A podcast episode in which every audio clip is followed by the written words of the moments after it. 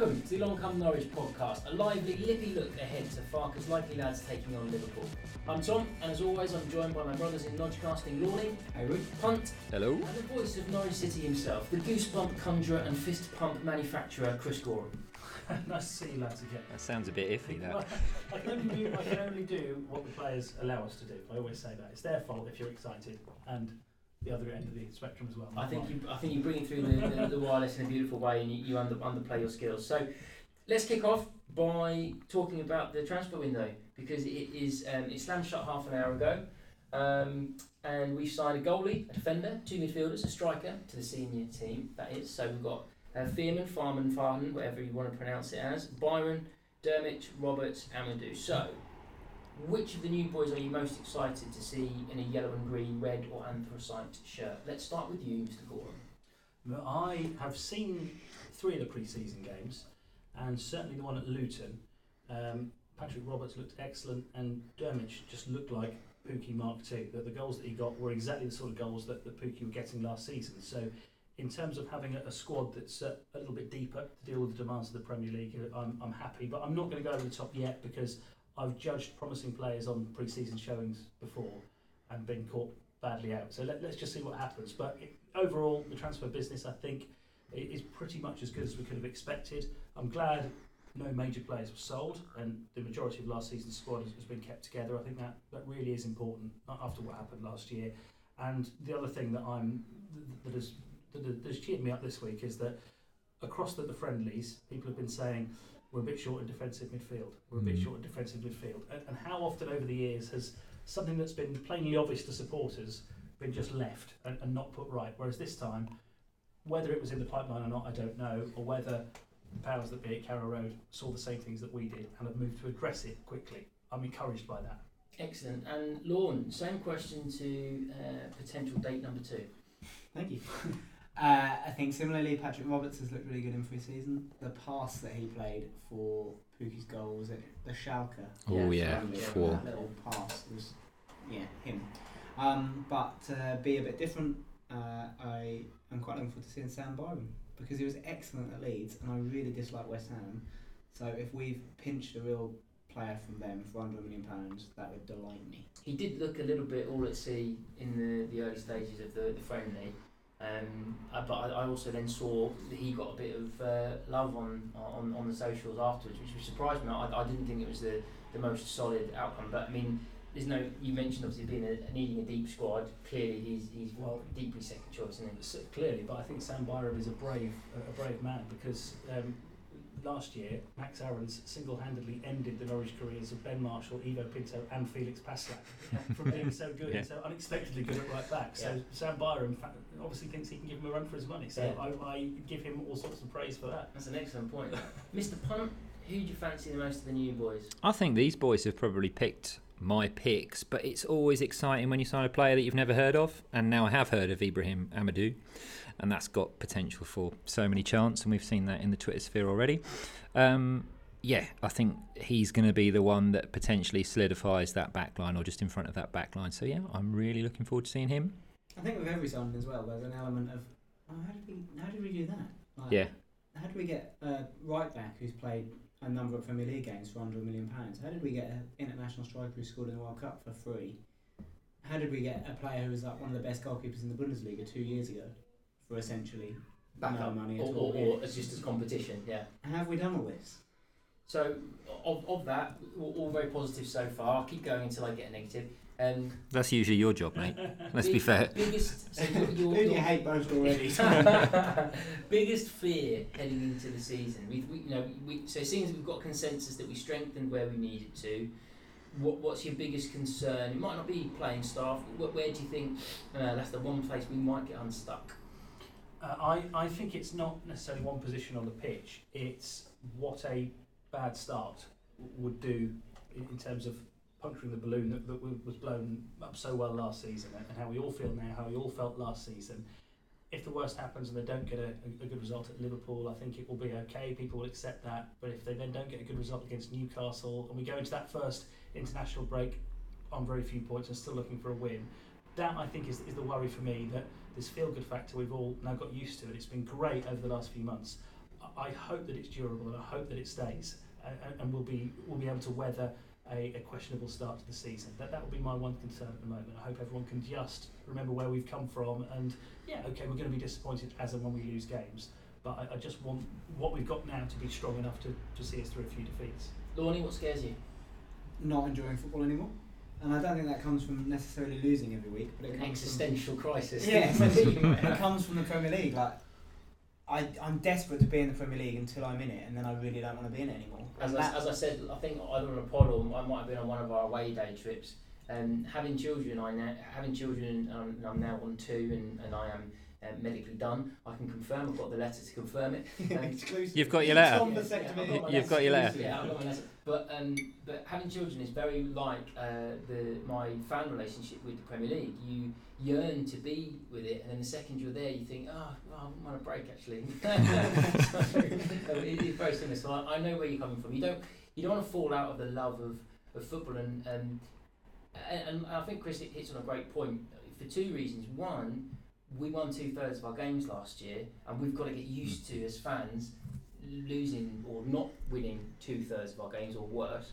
Um, and likewise, it is the momentum that has been what got Bournemouth up, Bournemouth up and kept them up, and what Wolves kept going, and what Huddersfield headed so well to keep going in their first season, etc., etc. So. Um, I, I think that is a that is a legitimate fear, but but punt. What does anything else frighten you? I think, as Chris had alluded to, the the momentum thing is huge. Um, the only other thing that perhaps worries me is going into this season, the fitness of our centre backs, and it, I kind of get the sense that Christoph Zimmermann's injury might be a little bit more serious than's being made out, and him and Godfrey were absolutely nailed on first picks for for Anfield. There's no doubt about that. And we looked so much better last season, I think, with those two at the back because they can both genuinely play out from the back, but they're both really good stoppers as well. And I think Klose is really good with his feet. Perhaps he's a bit susceptible to a few mistakes. Hanley is a pure stopper. Just head it, tackle it, kick it. That's pretty much his game. Um, and I think we need that combination back as soon as possible. And if they're not, then I would fear that we're going to get turned around a few more times than we'd like. Okay, so there, we, we, we touched on some negatives. So let, let's go back onto some positives. Um, which of our squad, Lorne, do you think you're most confident of making a step up? You know, if you, I've, I've put two, three pence across the table for you to have a little flutter. Um, who, who do you think? Yeah, I'm putting my money on them taking to the Premier League like a to water. It's a really boring answer, but Emi Buendia by a long chalk. Like, he's such a good footballer, and he's perfectly suited to the Premier League. I think he will be a revelation, and I think at the end of this season he will go to a big, big club, and it will be silly money when he does.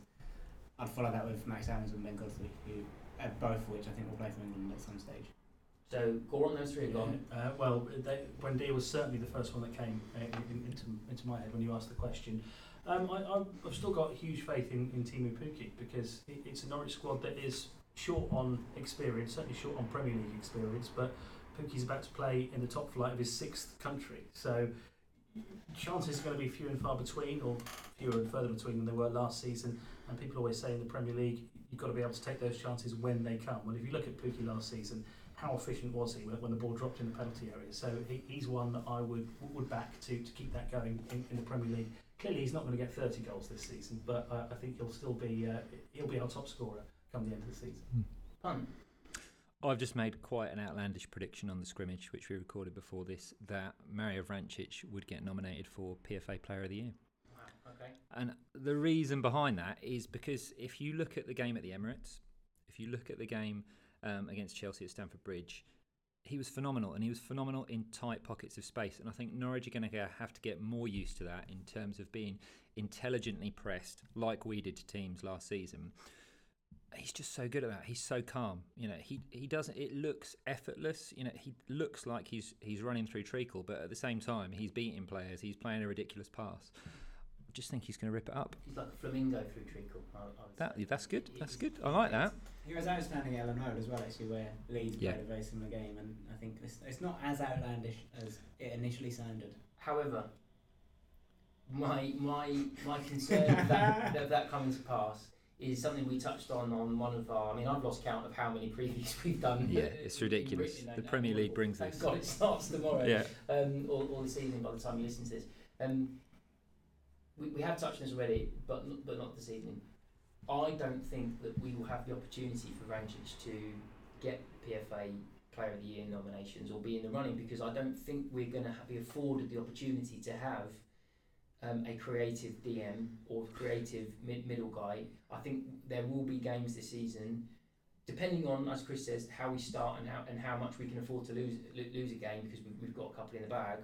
Um, I think we might be having Amadou and, and Trybull away from home at some of the bigger boys because we're going to have to say actually we've got to pick our most defensive minded. Now Vrancic can, can tackle, And that's that would be my counter argument. However, he that you, you can't suggest that he is defensively as solid as Trybull or, or as good at, at mopping up as, as Trybull. Um, and and so yeah, it may well be that if he plays brilliantly in the games that, that, that he starts early in the season, he, he might become undroppable. But I, I think that, I think there'll certainly have to be more rotation than we are used to. I mean, Farke played the same teams often as possible, especially the second half of last season. We kind of settled on that eleven going into that run that you mentioned, Dev Leeds, Ipswich. It was around that time, around the February time, we, we all started to believe. So that brings us nicely on to, on to tomorrow night and, and who you think will start. I mean, let's start in goal. Is it? I think when we first signed Ralphie, we thought maybe it, you know Krul might be immediately sitting on the bench, but he's looked shaky to me in pre-season. Do- Is that what we're calling him now, Ralphie? That's what I'm calling. Okay. it. Um, so Because we don't know how to say his surname. exactly. Um, so um, own it. Own your, own your ignorance. Uh, yeah. So so so Christopher Goreham, please please tell me who's going to start in goal. I think it'll be Tim Krul. Uh, As do I. and I think it should be Tim Krul because I, I think um, the role he played in giving Max Aarons, Ben Godfrey, Jamal Lewis the confidence to have the season they, they had is, is something that you know we'll never know for sure. But I- think the, the, that experience behind them made such a difference. And I'm excited about Norwich City's younger players, but I think you've got to have the right balance in terms of that that um, exuberance of youth, the excitement of going to places like Anfield for the first time. But I do think you do need somebody there who knows what it's all about. And Krul has played over 150 games in the Premier League, and Norwich don't have that Premier League experience anywhere near it elsewhere in the squad. So think they needed another goalkeeper because something might happen to Tim Krul. He's been injured before, and you need a, a keeper who's equally good to come in. They've got that now. But for me, I think Krul, not just as a goalkeeper, but in what he will bring uh, to, to the, the squad this season, I think he has to start. Okay, so the defence picks itself, and obviously we've heard today that Hanley's going to, going to be starting. So in in midfield, Lorney, who are you picking? Uh, my central midfield Let tomorrow. me, let me correct that. Who do you think Farke's going to pick? Well, I, I think it will be a 4 3 3 essentially with uh, two wide men, as in O'Neill and Roberts. Do you or think O'Neill will get the nod? Well, Mm. of that ilk is what I mean. But if, if you're saying who's starting in midfield, Yeah, in yeah, yeah. midfield, then I wouldn't include them as midfielders. So I would go Vrancic, Gleitner, and Trybull. Vrancic, I don't think's fit, is he? Then swap him out for Stiepermann. Right. Okay. And then what you you doing? Emmy and Toddy, Emmy and Camp, uh, Eddie and uh, Emmy and uh, Roberts. Who I do you- probably would go Emmy and O'Neill actually for tomorrow, um, on a similar basis to the Krul thing in terms of I would have players who already know each other from last season, and I'd bring the new boys in slowly. And I think Emmy's got to play, but I also think we need a bit of pace because tomorrow's game is going to be one of those games where we have to break and we have to break quickly. And having not seen Roberts in the fre- flesh, I know that O'Neill is rapid, so I would go rapid over unknown. So you think Vrancic isn't going to travel or be on the bench? I think he's going to make the 18 from what Farke had said. And I don't know, Chris, you might be able to jump in here on the press conference, but it sounded like he wasn't match sharp. That's what he's been saying, yeah, uh, in terms of Vrancic. I'm sure he'll be in the squad, Mm. but I don't think he'll start the game. Farke has ruled out Amadou, I think, being involved at Anfield because he's only just joined, so you're not going to see him from the Mm. Start. Um, and he says closer should or will certainly be back in training next week and could make the Newcastle game. And they seem, from what they've said, you mentioned Zimmermann earlier on, they don't seem too concerned. They think That's he'll be good. back sooner rather than later. But he has missed all the pre-season, Yeah. hasn't he? So it's going to take him a little while to get up Yeah. to speed. What was the injury that he had? Uh, I can't remember. the It was of my head. a It was a knee cartilage. Yeah, wasn't it? oh, so- right, because that was, that was the thing. I was wondering if it was something that would mean that he would still be able to do the cardio stuff and the fitness stuff. Mm. But if it's something knee, then he's probably not going to be doing a great deal Mm. of the, the, the other fitness elements that you need. Although the good thing with him, I, I guess, is his base level of fitness is probably one of the highest in the squad. Machine, isn't it? Yeah. And we, we, we shouldn't forget Tettey. you don't have him through injury, and Mm. this sort of game you would think is, is, is where you would have wanted him. Yeah, toe punt from the edge of the Yeah, area. just- he, loves- saves it for the big Just games. to, to do his defending. Yeah. Um, okay, so let's do our let's do some let's get into prediction mode. Um, what's the score going to be tomorrow evening or tonight as you listen to this? Punt? I think Norwich will give an all right account of themselves. Uh, I think we're going to have 20, 25 minutes where we play relatively well and we, we press them relatively well and we, we have some decent attacking Will flourishes. that be a four 0 I think it will end that Norwich will score, but I think it's going to be 3 1 to Liverpool, obviously. I genuinely can't think of a better time to play Liverpool away than the opening game of the season when they've just won the Champions League, because I think it will be a little bit of after the Lord Mayor show. They're they're so sure they're going to win. bit like Or Liverpool Gossi fans, scoring the final goal in front of Mm. the Kop when they were too busy having a Yeah. Party. They're so sure that it's just three points and move on that I can't think of a better time to play them. But I don't. I take a Yeah. point right now. Thank you very much. Well, I I think think, so. yeah. Score, score prediction then. Um, well, no, I'll be I'll be more positive than John then and go one-one. I think my massive concern is what happened last season. I think in any other year, if you were going to Liverpool on the first day of the season with the summer that their players have had, I think they've got Chelsea coming up in the Super Cup next week, haven't they? I think I'm right in saying that. I think in any other year, a big team on the first day of the season playing a newly promoted team might have rotated the squad and rested a few and thought, well, we've got 37 more games to, to make, make this up. But the fact that they only lost one game last season, got 97 points, and still didn't win the league, I think they will think that they've got to go for it right from the start. So that might count against us, and you might see that the big guns that we're thinking, oh well, they had a busy summer. We, we may see them all tomorrow. I think I think we will, and, and we, did a little bit with the Anfield wrap um, from a from a preview point of view, um, and that was certainly the way they were thinking. Um, that you know, the one for seven on the bounce at the start of last season, so they didn't exactly start slowly, and they had a similar summer that time as well. Obviously, you could throw in the, the World Cup in there as well, um, and uh, again Champions League final over you know they weren't victorious, so similar summer, and they, they, they still hit the ground running there, beat Mm. West Ham four 0 at Anfield's first game of the season. So um, I. Uh, I, I think it's gonna. I think it's gonna finish four one to Liverpool. But I do agree with you. I do think there will be a, a 20, a 15, 20 minute period in the second half. Maybe when we're three 0 down, or, or maybe when we're two 0 down. The game is safe enough that Liverpool are, actually are going to have a breather. Um, but the, the football that we will play will be positive enough and will remind us enough of last season and create the chances that we may or may not take. But I, I, I am confident that we're going to have we're going to do enough of a showing that it's going to give us confidence and that Farkas is going to be able to have them in on, on Sunday because they have no breaks and, and, re- and review the video of the game and say, look lads, because I say talks, um, you can have Hey, oi, boys. yeah. Wait, but um, a shit contact. Um, y- you know, look, chaps. What what we what we've got here is something to build on, and we have played at the at the home of the European champions. Yes, okay, we conceded a couple of sloppy goals, but um, actually.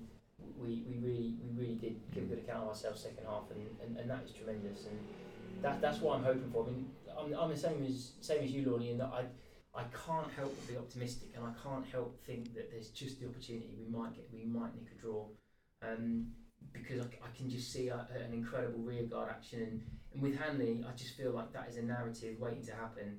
It is going to go one way or the other. He's he, it, it's it's going to be a, a Suarez style horror show where it's, he's never going to play for us for the rest of the season again or it's going to be oh my goodness me what a comeback to the team what incredible warrior spirit and he, and he basically becomes a mainstay for the first couple of months of the season I, I, I honestly think it's going to be that kind of that, that kind of swing I, I can't see it being a close to one edgy affair where both teams are in it all the way it's going one way or the other for me I think as well.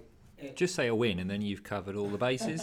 no, no, my prediction is 4 1 Liverpool. Okay. Like that, yeah, that is my scoreline, but I, I, I, I, I do, I do just have this feeling that we, we just might. Because I'm, with- I'm with Lorne. I would, other than, you know, the, in Champions League draw, might put them in, you know, Far East in Russia for one of their group games. Other than just after the away leg or just before the away leg of one of them.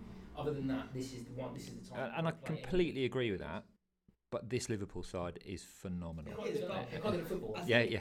the the fixture list couldn't have been more kind for Norwich. I think in lots of different ways because at some point everyone has to play Liverpool away and Man City away, and we've got both of those games at the best possible time because the likelihood is that City will prioritise the Champions League this year, and therefore when we go there on the last day of the season, Liverpool there's a the there's a pretty good chance that City will be in the Champions League final a couple of weeks later.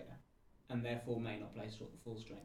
That's Liverpool's that's a hell of a first game prediction. season, when they're I would say that's less. I said that's less of a bold prediction than Vrancic being PFA. Oh, playing yeah. a And just- season. Chris, one Chris thing was after have- left field predictions for the season. I, I admire it. It's a terrific. It's a terrific one, and I, and I almost see the logic if it wasn't for the fact he won't play enough.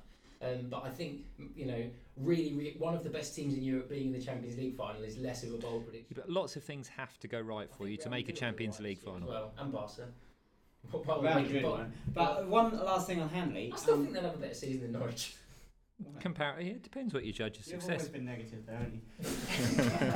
if, if I'm negative to think that Norwich aren't quite as well set up as Real Madrid with you know that Eden Hazard lad they just signed. You are. Uh, one last thing on Hanley. I appreciate he hasn't played a lot of football in 2019, but when he got injured at Ipswich, the feeling was, Yeah. oh shit, That's that's, the end of that's, our season. our best Yeah. defender. Done. Like I appreciate that we weren't playing as well when that happened, so perhaps we were more reliant on a stopper of a defender. Centre backs of, of Norwich have got a fantastic history at Carrow Road. You've only got to look at um, Russell Martin scoring, you know, eight hours after the birth of his son, um, jumping on a plane and getting up there. So It's almost like you've told that story on a podcast about two almost days like- ago. Yeah, it might, yeah, come up yesterday.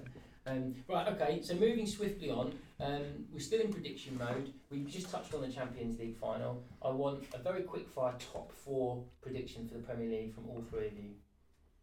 Ooh. Man City, Liverpool, Watford, and What What are you two on? What? Is Mario Vrancic going to go there? You just said Watford are going to be top four. yeah, Watford top four. Don't look at me, I've not, I've not heard that one before. I think Watford are so impressive. I, I think I, I agree with you that you've got Liverpool and Man City who quite clearly are streets Right. as anybody else. I think even the other big six, you're not as intimidated by as, as you once were. No, I think Um, Chelsea will fall away. I think yeah. United are a horror show.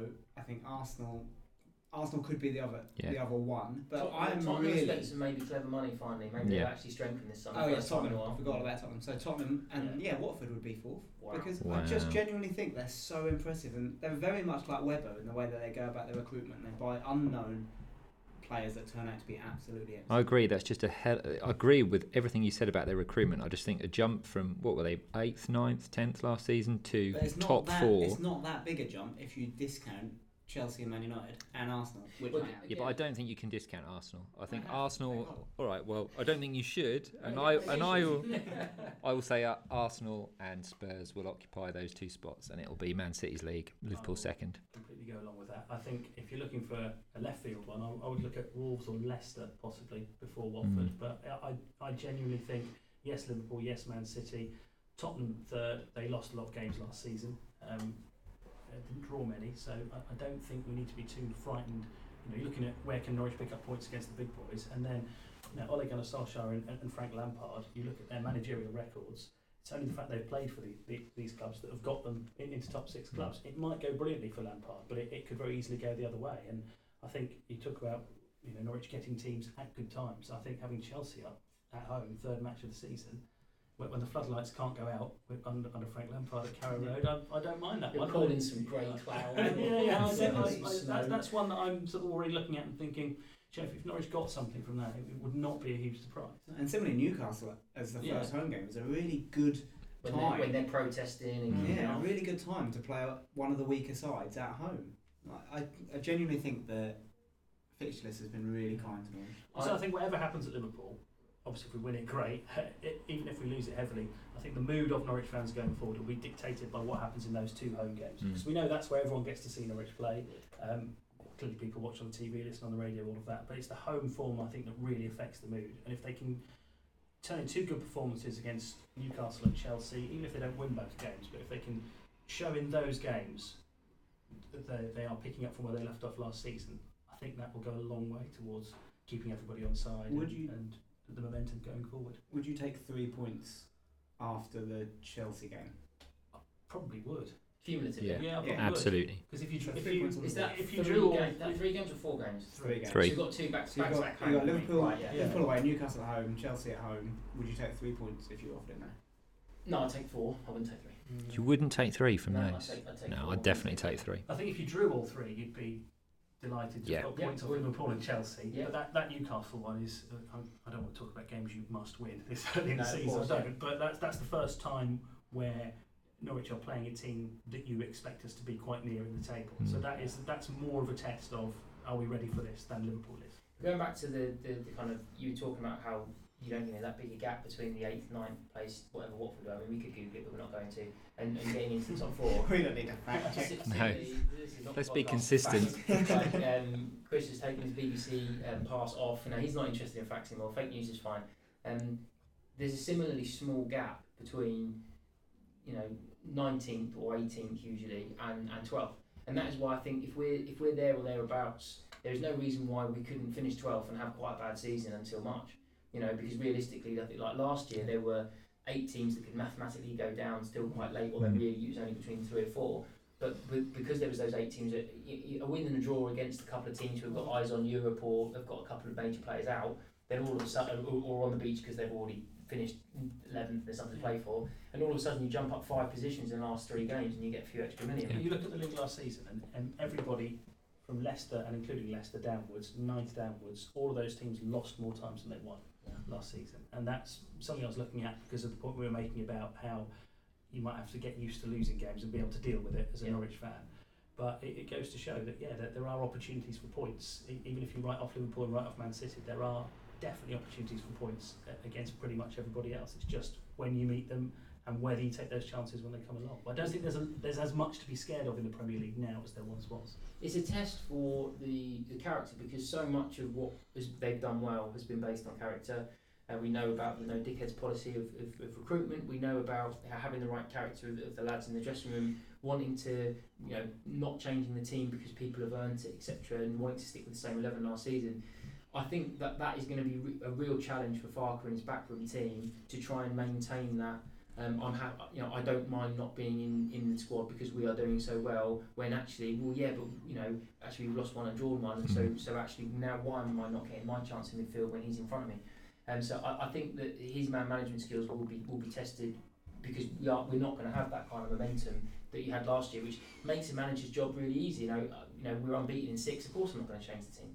Um, he's not going to have that kind of get out clause. I mean, yes, it's fantastic management to have, have won those things, but at the same time, it means you're actually going to have to Hmm. do some real um, crisis management there and, and keep everyone on side. So bottom three, obviously Norwich aren't going to be in it. But which three teams do you think could finish below Norwich this season? Um, we've kind of done this on the written preview, haven't I? And then, oh, haven't we? And Lawney Didn't disagreed. No, I didn't say Watford. I did, Watford? did not say Watford. So I said I'd really like Bournemouth to go down because Eddie Howe just annoys me and always looks like he really needs the toilet. I don't went know to the why. cricket with John, the Ashes, uh, last week at Edgbaston. We watched Steve Smith bat all day. And just because I was getting a bit bored of watching Steve Smith bat, I asked John why he hates Eddie Howe. he lost it. He Did I? hates I'd it. had a few beers then. furious. Ever since I was so furious, I feel so. He's so innocuous. So ambivalent. Yeah, but that's why he annoys me. No, he doesn't seem likable. Don't give me, must not don't like give me that. that shit. Wa- watching Steve Smith bat though, that was that was good That- preparation for watching Norwich in, in the Premier League, wasn't it? Yeah, Uh, potentially. The frustration that, that, that you, you sometimes come up against things and are just unstoppable. Yeah. Just too good. Too good. And we had Aussies right next to us as well, so it was a little bit depressing that day. But it was a good day's Test cricket, I suppose. Um, but apart from Bournemouth, I think Sheffield United are doomed because Chris Wilder just seems to sign strikers and no one else. I don't, have it, I don't know if they've done any business today. I haven't seen it, but probably not. We don't know. We're not going to check that. I like the way. I He's like the usually way. he's in the same old Yeah, point. yeah. I really like the way Chris Wilder set Sheffield United up. I think that overlapping centre back thing. I think that's interesting. brilliant. I just think don't- it will One of my favourite things two I've heard on the Athletic so far was was was apparently Chris you know, Sheffield United and Chris Wilder aren't just idiots. There's actually a bit of tactics going on. like completely changed my Yeah. opinion of them. Um, and. Newcastle, I think, as well. Yeah, Are New- gonna really Newcastle, struggle. I mean, I was reading a, uh, something that was literally just while we were waiting for you guys to, to show up from your earlier pod, um, and almost everyone is predicting Newcastle and Norwich in their bottom three. They went through all the different fans with one uh, odds checker or something. One of the ones I did, um, and and yeah, I, I was basically the only person who didn't say Norwich were going down. I think Newcastle are. They look doomed already. They've just got that feeling of a club that's on its knees. And they've just signed Andy Carroll. He's nowhere near fitness. I mean, what? I don't know. It's just a. But he's from there, and as we've seen with Solskjaer and Lampard, if you've been at a club before, that means Well, it'll get him credit with the, it'll get him credit with the fans, but I just think they've signed someone to pay wages, and he won't actually play, or you know, probably play four or five games all season. Done a, done a Rob Green and just gone to. Scott Uh, Carson. yeah, Scott To Man Carson. City. Oh, is he really? great- He's, got, he's, gonna, he's gonna get himself a medal. He's going to do Rob Green and, and retire like out out of the pitch. Fantastic. I would add Crystal Palace I into I a relegation mix. points, yeah. So I don't think they've recruited very well. Did Yeah. the, They uh, just- uh, again? I really should have looked at the internet today. Did uh, what's his face go? He hasn't Zaha stayed. He's No, still right, and this is the thing, they've kept him, but they seem to have kept him very much against his will. Yeah, that's not all, all, So- always ideal. It might all, almost have been better to let him go at the start of the week and at least spend a bit of money to get someone else Yeah. in. Yeah, so I would worry for them. Newcastle, for all the obvious reasons, I'd, I'd worry for. Um, I don't know which way it's going to go with Aston Villa, with so many new signings, um, many of whom were unknown quantities in the Premier League. I, I don't know which way it's going to go for them. Brighton struggled last year, didn't they? Uh, and only just stayed up. Um, I know people think a lot of Graham Potter, but ha- has he? Is he going to be able to completely take them away from danger? I'm, I'm not so sure.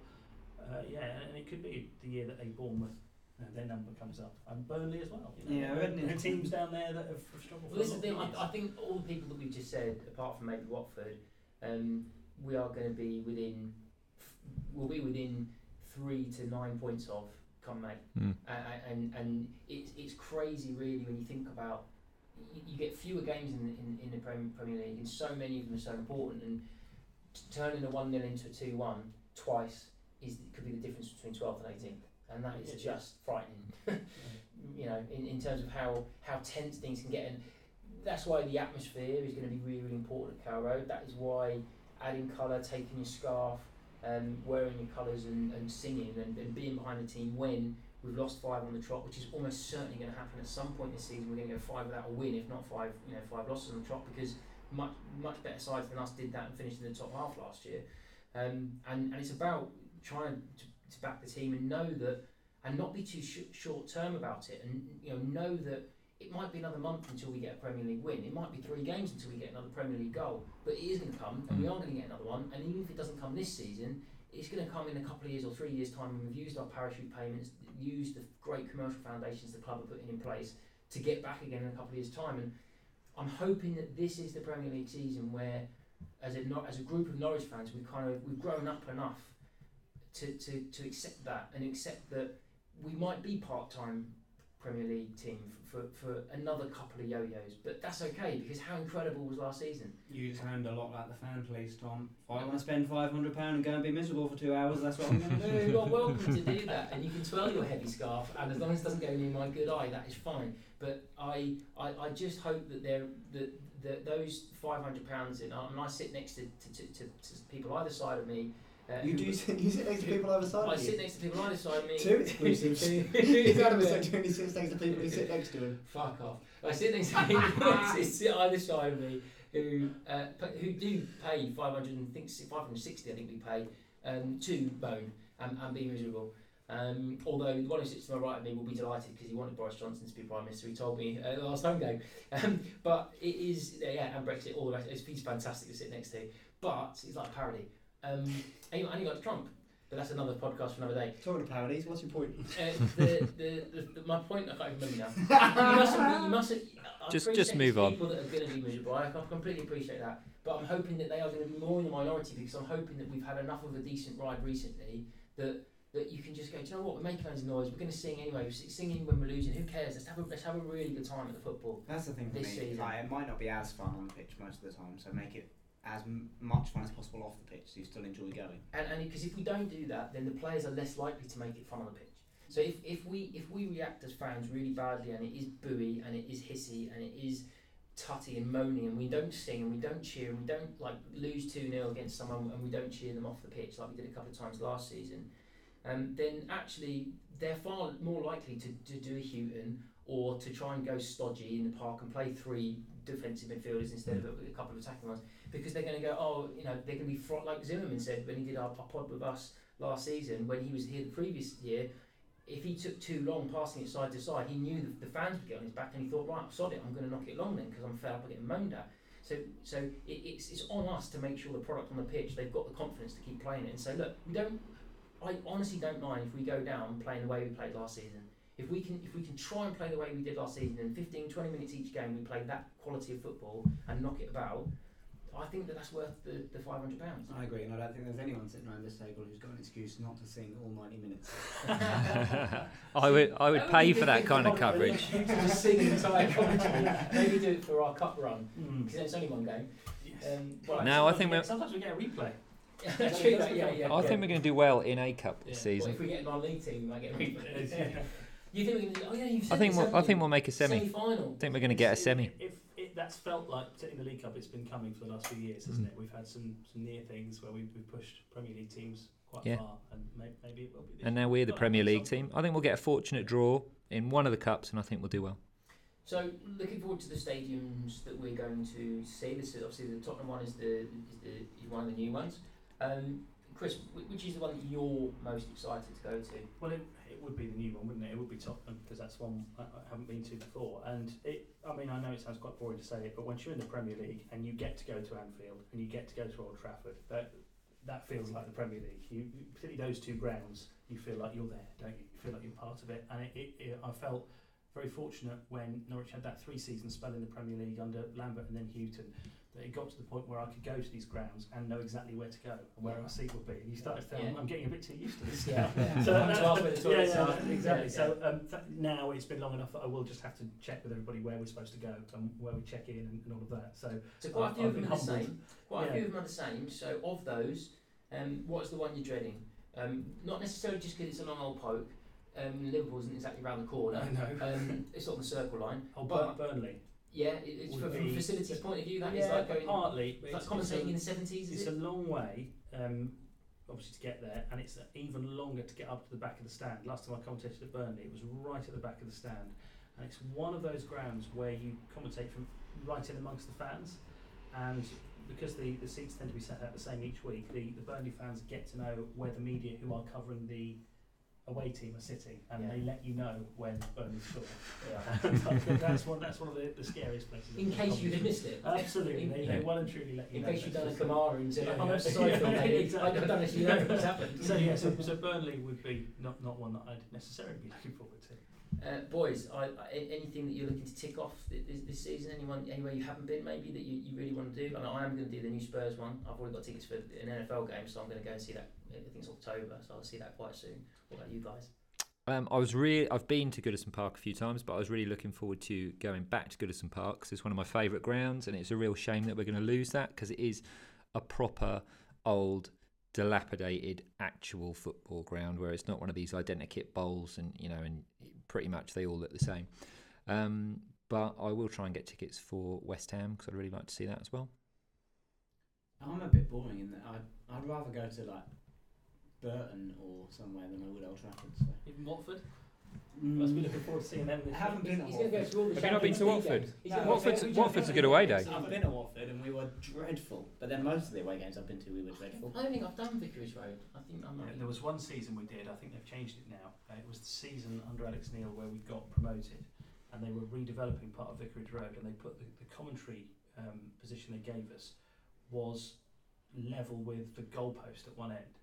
And there was a. Do you remember this was the game where Wes Hoolahan may or may not have gone down very easily to win a Oh penalty? yeah, yeah. And all of that was at the far end. Right. So I have no idea what happened. So that yeah, in terms of commentary positions, what Watford will it tends to be interesting. I don't think I've ever commentated from the same place twice there because the ground has changed so much over the years. And also, we- we- a bit like them, we've been up and down. Yeah, Um, well, exactly. Yeah, yeah. And so, so on, you know, you talked about a couple of examples there. Naturally, you, you've you've done Wembley, yes. you've done a few Anfields, a few Man Uniteds. Um, you, you've done a, a cup run that looked like it was really going to take up some momentum a couple of years ago, in particular.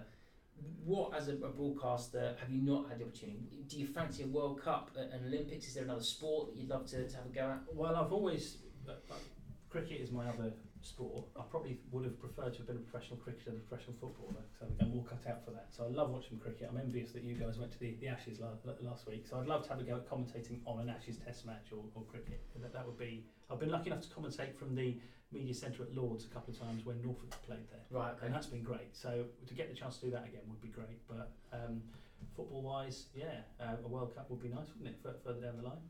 But You know, who knows? Maybe we'll need a few Norwich players to get called up by Germany to make that a, a possibility. Maybe that's one for this Well, season. there's, there's seven in there's seven in the in the squad. I was looking through. I started to look through to try and find if there were anyone could rival seven, and, and I got about halfway through before I got bored and I couldn't find it. But it, it- I can't.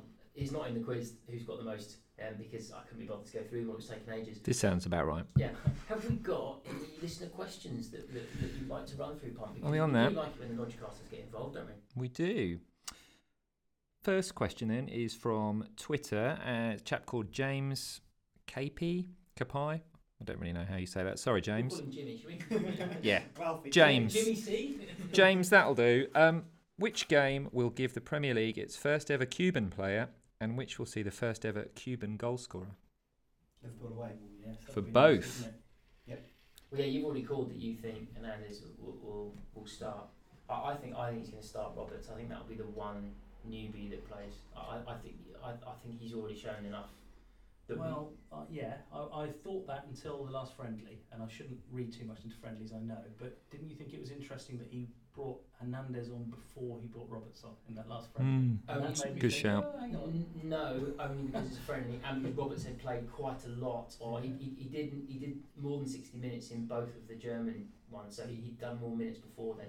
So, uh, but but yeah, like you say, you can read so many so many things into which way round they started, and, Yeah, and I- does he think that Toulouse were a better standard of opposition than Atalanta, etc. It was also Onel they rolled out today for media duties to talk about how excited they all were. Not to us, it wasn't. No, he was on Twitter today. it might have been the club channel. Yeah, it was the club get? channels. Who did you We, we just got Daniel Farke today, so they, they don't tend to put up a player before every game now. So uh, Daniel Farke does all the talking. Okay. Which he's Um, very good at. And we, we did we actually did Kenny McLean after the uh, the last friendly, and he's someone that we haven't mentioned. Who, uh, yes, Vrancic and, and yes, Leitner are, are standout players, but let's not forget for the second half of last season, he was played well enough to keep both of those out of the team Mm. Yeah. on a regular basis. Well, so, well in, in fact, he might be your halfway house. I mean, I know he, obviously he's going to be PFA Player of the, the Year, probably Ballon d'Or. frankly. Clearly. Um, but That's going a bit too far, mate. But Yeah, oh yes, sorry, I'm the one getting carried away. What for Champions League? but he did. Yeah, Kenny Yeah, McLean yeah, kept those players out last but season. I, I would see for me in the kind of uh, if you had a, a spectrum, one end is is defence and the other end is attack. I would probably put him between Trybull and and and, and Vrancic.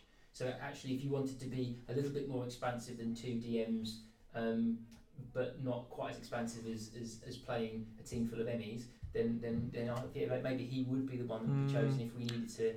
I, th- I think he's a fantastic footballer. I, I love the way he plays. I love his determination, and again, engine fitness wise, he's different class. I think that's the word determination. He's certainly better in the air than Vrancic, but I think Vrancic is probably better in the tackle than Frank's McLean. hair looks better in the air, just just, just after the head. Such good hair, isn't it? It's lovely. Um, so uh, uh, after our, uh, that's the follicle section of the of the podcast finished. On to the next question, please, Mr. Punt. We've got Matt Hart from Facebook, and this is a question specifically for Chris. Whilst you are the consummate professional on commentary, what would you have liked to have said after Simeon Jackson's winner against Derby instead of that takes the biscuit? Um, I think every goal, you always listen back and think, oh, I could have said something different there. So I don't, I don't know what I would like to have said, but um, yeah, I, I just hope for more moments like that in the Premier League. Is- is that the- ever almost sworn? Oh, Have you ever yeah, yeah, yeah, a few times. It's in your mind a few Yeah. times. And thankfully, that, that the that the switch has always kicked in just in time. But it's That's why I don't swear on this podcast. Yeah. Just because I don't want to get too used to swearing in, into microphones. that's fair It's a enough. dangerous precedent. Oh yes, I'm sure. Yeah. Yeah, Okay, so I'm not offended by what you. I'm just. That's you fine. know. Good job. um, we yeah, got, we, we, you know, last time we had you on, we, we praised you to heaven. So we don't want to just keep doing that. But when you've got, when you look at the, it's two, it's two, and you know the the Simeon Jackson goal, and you know Neil got mad, and though what incredible little sound bites that every Norwich fan, even the ones that were at the game, we only talked about this last time, even the ones at the game, they reliving it Yeah. through through you. And is, is there of, of your of your kind of show reel of your highlights? Is there a particular phrasing?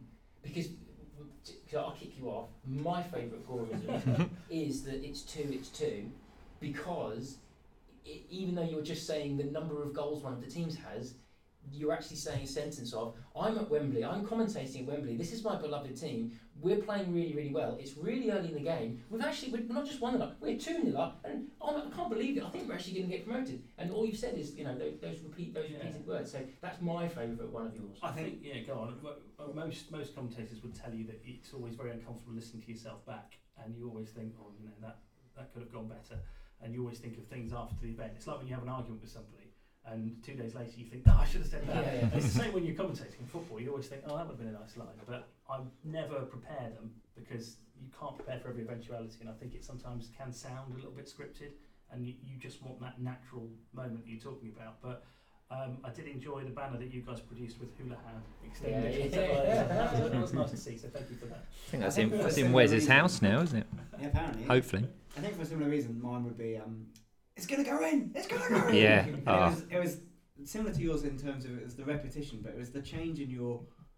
You could hear in your Register. voice where you went from disbelief to realization to just joy, and And that was the same with Ranchich. Yeah, so, but I've seen, but I've seen that on Twitter. Vrancic is quite often written Vrancic.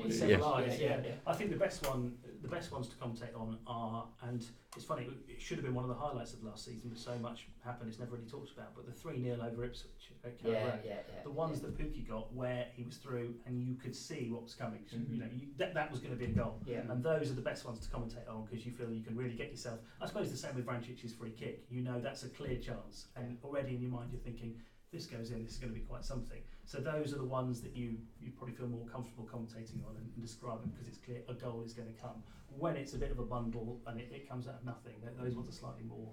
More Like, like the the, um, the the Pukki winner against Millwall. yes, That, Well, that's an yeah. example of it's, well, it's it's sort of hit.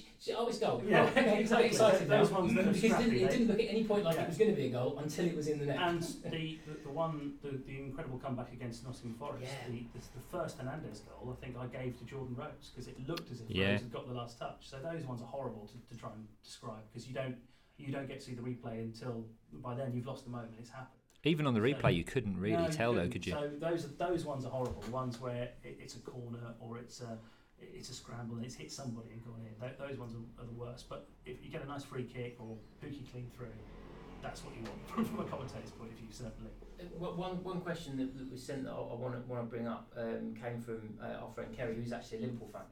Um, it's to do with VAR and what I, I personally we were having a conversation with Yes. me and Kerry, and a friend of the pod does, does some some of the creative for us sometimes.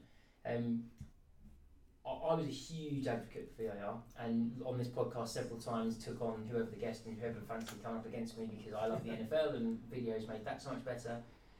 What a shambles at the friendlies! I mean, the I I completely changed my personal opinion, and, and so so Kerry was kind of asking what what your opinion was, and, and whether or not as commentators is that going to change that because fans are worried about do we celebrate because now he's doing this and saying hang on I'm doing this I'm doing I'm pointing at my ear pointing at my watch is is that going to be similar for commentary you're going to say Pukki scored we just have to wait for him to Yeah, confirm it and now I can be excited I I think there will be some, like the Vrancic free kick, where you know there can't be any doubt. It's Mm. a free kick, it can't have been offside. You, it it would take quite a series of events for that one to be disallowed.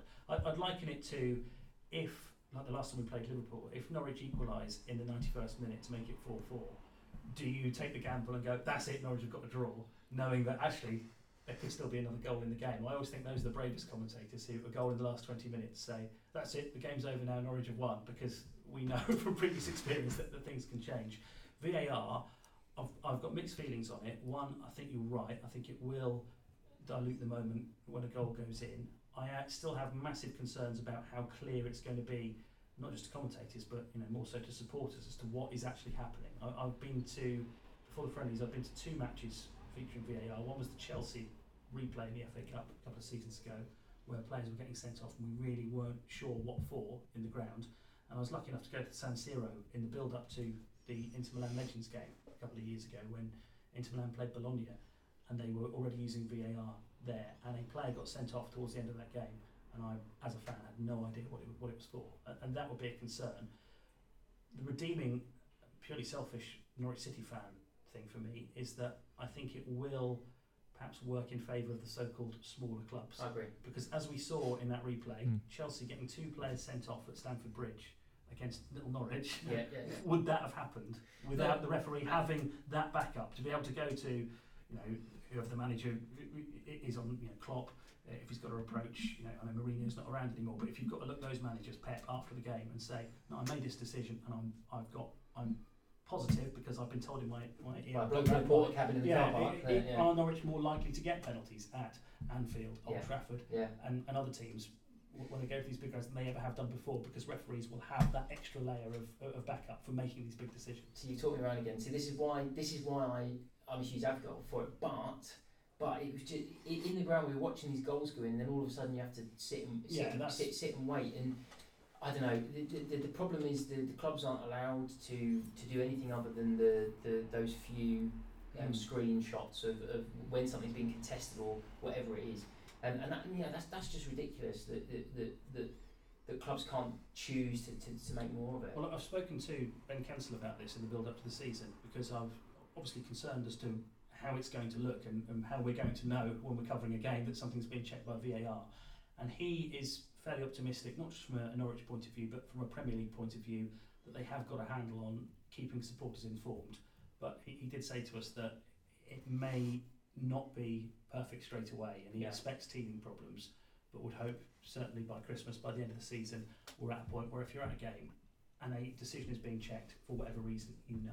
I think that's really important. I think they'll have changed it by late September. Yeah, I- I there, think there, that's will- there, will be two or three occasions where something like that happens, and they and because it's, it's a global product, and they will say, look, there's whatever you know, 360 million people currently watching this Yeah. Sunday four o'clock game, and none of them know what's going But, on. but what, yeah, whatever the rights and wrongs of it, and whatever you think about VAR, I think if the, the 360 million people are watching on telly know more about what's going on than the 25,000 people who are at Carrow Road, I think that's wrong. I think Yeah, if you're right. if you're at Mm. the game, it has to be made clear to you. However they do it, big screen, public address announcement, however they choose Mic'd to up do it. refs, mic'd up refs, I- mic'd up yeah, VAR, I- same as cricket. I really think Right, that's coming coming to you now, umpire. This is what I'm doing. I'm checking the front foot. It, I just, I just can't understand. It's such a simple technological. Mm. They've got microphones on their face already. Mhm. Like you don't even got to buy anything kit. You've already got. The only something. slight problem with that at Cow Road is most of the party can't see that big screen. So Oh, that's if true. No, you but got if you, but if you could hear, don't know. but if you could hear the ref, Oh yeah, it So makes a if difference, you and now they've got say, the "Oh, just digital, double you check just have yeah, VAR fine. check on there. Like, yeah.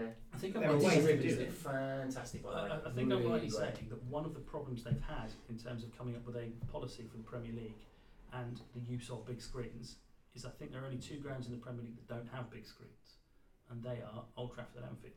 Right, yeah. They're So- like a little funny little corner Yeah, box in the- there. the- Mm. uh, most other places now do uh, serve like at Norwich City. You could make it quite clear when decisions are being made, as they do in Test matches, but other grounds maybe not so. Any more questions from our friends?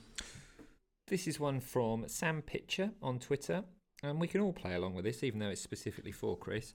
And it's what is your all-time Norwich City eleven of Norwich players that have played during your commentary career? Wow. So you're going back to 2005. I started properly. So when we went down, is yeah, that yeah? it's just after from the Fulham six 0 onwards. Halcyon So- days so, then. so, so basically, skip over the first four or five Exactly. years. Yeah. Yeah. So you're you're you're. God, that was a barren initial run you had. So I'm surprised you stayed at it. It really was. So you're picking basically from the Paul Lambert team and the current team, I would think. Aren't you? Was Rob Green still Just, just yeah, there? The So he might be a shout. Yeah. I'll keep Rob Green in mind then. Yeah, I'd have Another Rob Green. goal, Yeah. yeah. Love Rob Green. Um, do you know, I, I've trouble is you get the terrible recency bias, don't you? You just go Max Aaron at the right back Yeah, because you yeah. can't. Uh, But I don't think there's a better. I mean, I, technically, I think he is the best right back I've ever seen play for Norwich, possibly with the exception of Ian Culverhouse, and he was probably better at sweeper. yeah. And he, he played longer ago, so he's he's, he's So, not yeah. eligible for this team. So Max Aaron has to be in it. Um, uh, duh, duh, centre backs, and again, are you picking on players that I really liked and have got fondness for, like a Russell Martin, or players that you think were, were better? I have to think about this one, won't I? No, well, that's one of the interesting ones with the other fullback is Adam Drury is a better left back Yeah. than Jamal Lewis, but Adam Drury wouldn't be a better left back in a Farke team Mm. Yeah. because so Farke different. demands people get forward, take on a man, putting across, and that wasn't Drury's game. I think even Lewis would, would currently give give that nod to Drury though. He's fit in longevity, the Middlesbrough goal, uh, that counts for about 100 caps. You know, it's, it's just uh, incredible longevity and staying power. Still at the club now. You know, fantastic bloke.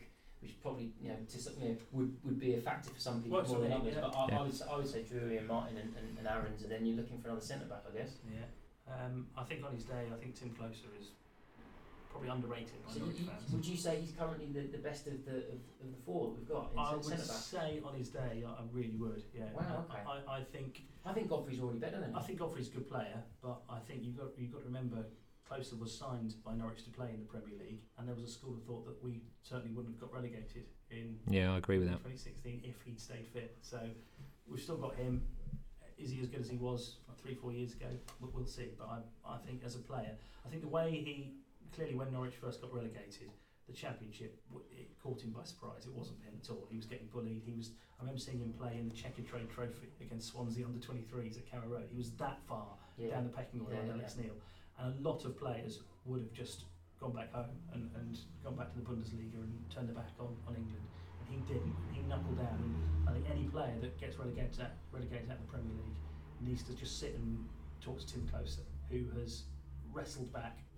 You know, to become one of the key players over the last couple of seasons. And again, a Got so huge character guy for, so for last admiration season. He wasn't getting Yeah. played, and you know we, we spoke to, to, to Tim and Ben, Tim Krul and, and Ben Godfrey last season for a pod. Um, towards the end of the season, and, and, and Ben Godfrey was, you know, being effusive of praise for, for Tim, who was sitting next to him, so yeah, it's going to be nice. but again, he was calling out Hanley and, and Klose and just saying Mm. these, these guys have been fantastic for me Yeah. and Christoph because you know they are in and around it every day, giving us all their experience, and and they genuinely are pleased for us that we're kicking on. Yeah, I would include Christoph. Just 'cause for me, he's everything that I want in a footballer. it's a great story. Yeah, it? he's just a, Yeah. it's a proper Yeah. story. He's such a comes lovely from man as nowhere, well. and he's a lovely human. Yeah, he is. And um, uh, you, if you'll have seen this story, if you've uh, read Glory, but my favourite thing about Christoph Zimmermann is that when he was born, the doctor uh, delivered him and then handed him to his mother with the words, "It's a boy. Doesn't look like a boy, but it is a boy." and given the man he's turned into, Zimmermann's in my Superman, team for that alone. Okay, um, midfielders.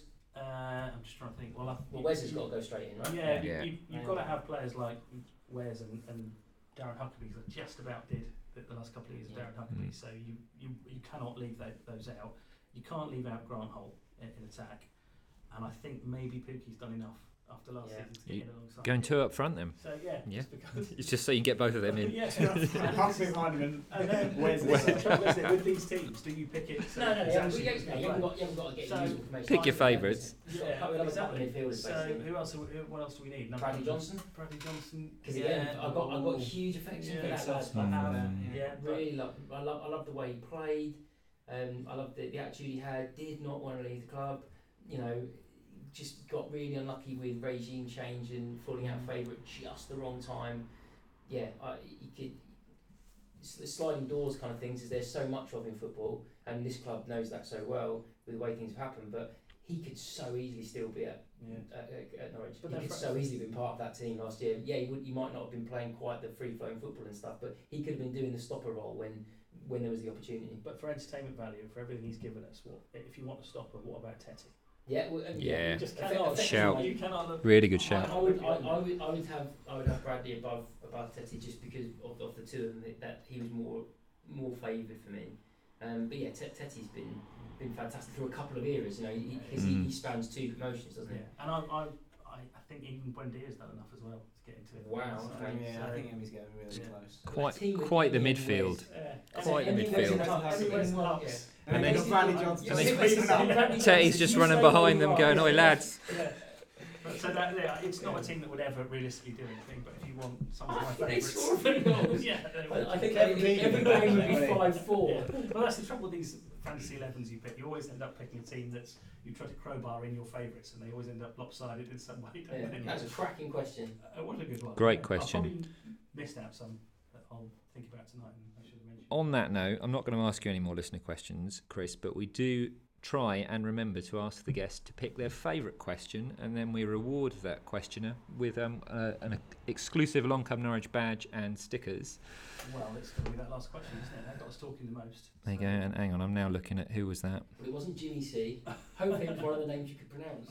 Yeah, Sam Pitcher. Get in touch. Yeah. You've won yourself a badge and some We stickers. like questions That that got get us us talking, talking yeah, and whose names we can pronounce. Um, thank you very. We Ralph from North- Fairwood asked a question. Yeah, I mean, that. Ralph, Ralphie, I'm fine. Don't you worry. Text us in, Ralphie. Right then, so I think we all know that that's kind of brought us round to um, the most factually inaccurate part of the of the podcast, which is the quiz.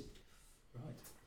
Now, You've Chrissy got quite a Goreham, high bar here. Chrissy but Goreham got six out of six last time. No one's come close to that other than Did- Christoph, did Christoph Chris get Zimmermann. He got six, six out of six. Did I? I think he got six out of six. I yeah. think Can I I- thought Zimbo was the first one to ever get six. Well, No, no, that's what you told no, him. no, Chris- no, Chrissy Goreham got six, and then Christoph Zimmermann got six after all the questions were about Christoph Zimmermann. Ah, which, okay. which I I, know don't- you shouldn't have What done. sex I'm gonna- does Doctor I've, think it's I've got to be honest. I'm going to fact check this because, Okay, well, that's in anticipation of your quiz, Can I declare?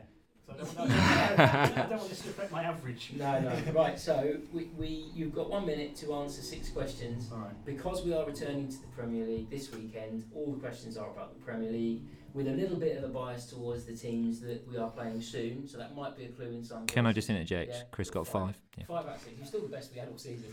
Along with Other Hux, along with Hux and Paddy Davitt that season. Did season. Paddy get five? Apparently so. How many questions about Coventry?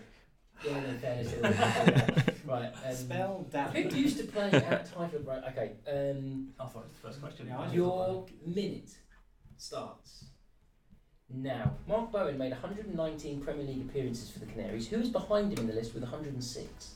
Wow, that's a cracking question. So it will be somebody who played.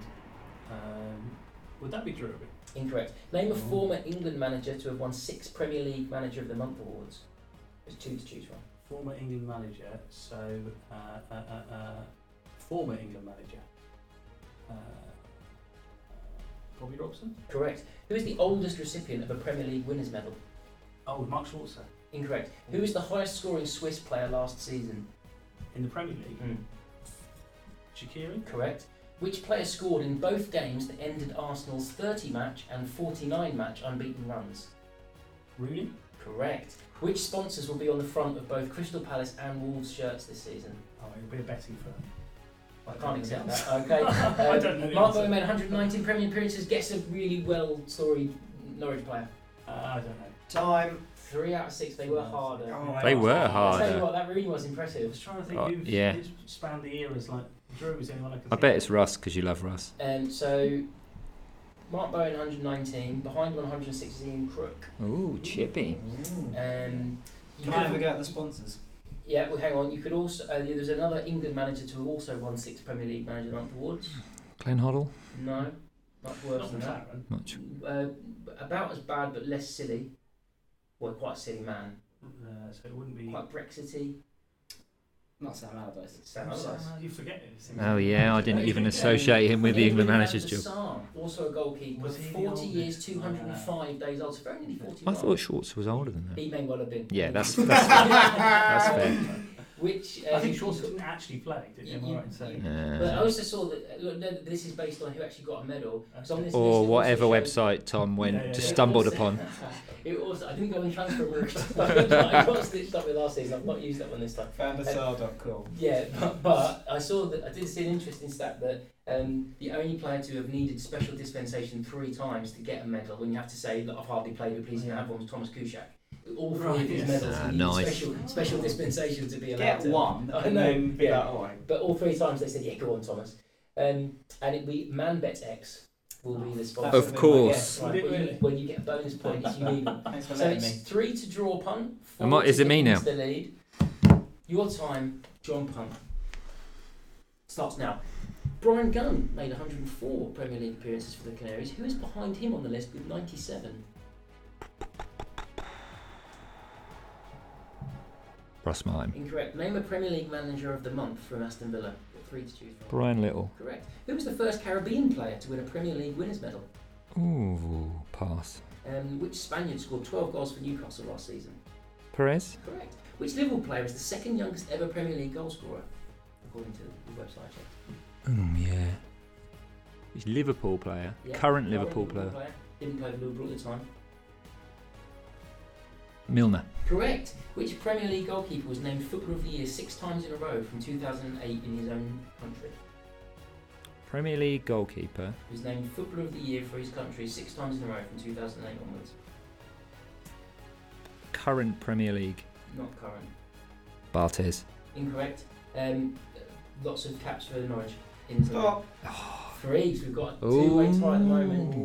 Bradley Johnson got 97 Premier League caps. No, I'd have never got that. Caribbean guy Dwight Yorke. Dwight Yorke Oh, is yeah. correct. You could Shout. also had um, O'Neill or Gregory for the Villa managers. Uh, Yanel Perez, you got Milner, um, so he's second behind Vaughan. Um, I and remember just his ahead of Leeds he scored for, wasn't was, it? Yeah. Yeah. against Sunderland. Um, and Peter Cech, um, funnily enough, one Czech footballer. Random. Yeah, for years and years. I don't, they went through a bit of a, a dry spell, I think, internationally. Um, Lorne, you've got three to draw to get into the tiebreaker, four or better to win it. For the win. Your time starts. Now, Russell Martin made 95 Premier League appearances for the Canaries. Who is ahead of him in the list with 96? Such a ridiculous Uh, who won Premier League Manager of the Month with both Saints and Pompey? I read that. Correct. Who was the first Russian to receive a Premier League win- winners' medal? Um, ooh, good question. Uh, the guy for Chelsea. Um, Oh, I know who you mean, but I don't uh, think it is him. left-footed. Sh- Shmurnov or something like that. which, Yuri. no. Which Scot claimed 11 assists for Liverpool last season? Andy Robertson. Correct. Which player holds the record for the most consecutive goals games with a goal in the Premier League?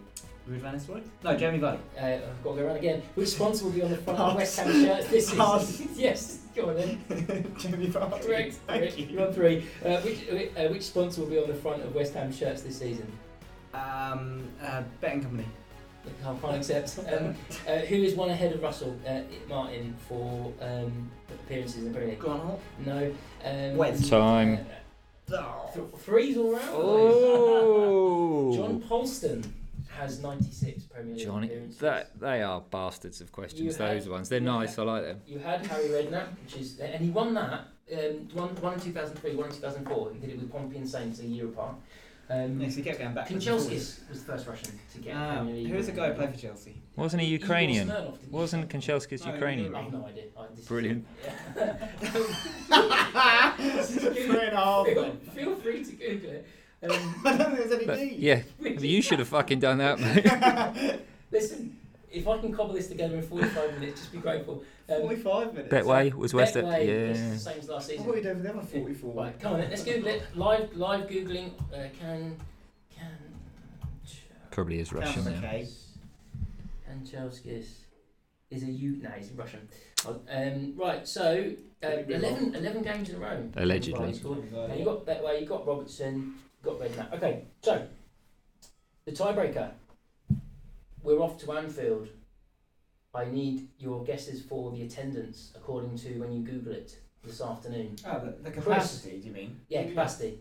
It's another word for attendance if you say it wrong. Uh, Anfield. So they've had the new the new tier on since we last went, haven't they? So I'm going to go forty-eight thousand. Forty-eight thousand. Oh, I I need a specific number, please. No higher and no lower bollocks. I was three. thinking 48,000, so I'm going to say 48,122. Okay. I'm going to say 54,765. Fifty-four thousand and seventy-four. Punt is the first winner of the Oh, season yes. with three plus a bonus. 54, that's impressive. 54 and 74. So that brings us to the end of the preview. You've got our predictions for up, you've got our predictions for down, you've got our predictions for the, the game tomorrow night. What more do you want from us? Chris, it's always a pleasure. Thank you so much for joining us. Cheers. Chris. Thank Punt, you've also been here. Thank you. We'll speak to you next time. Thanks very much. Goodbye.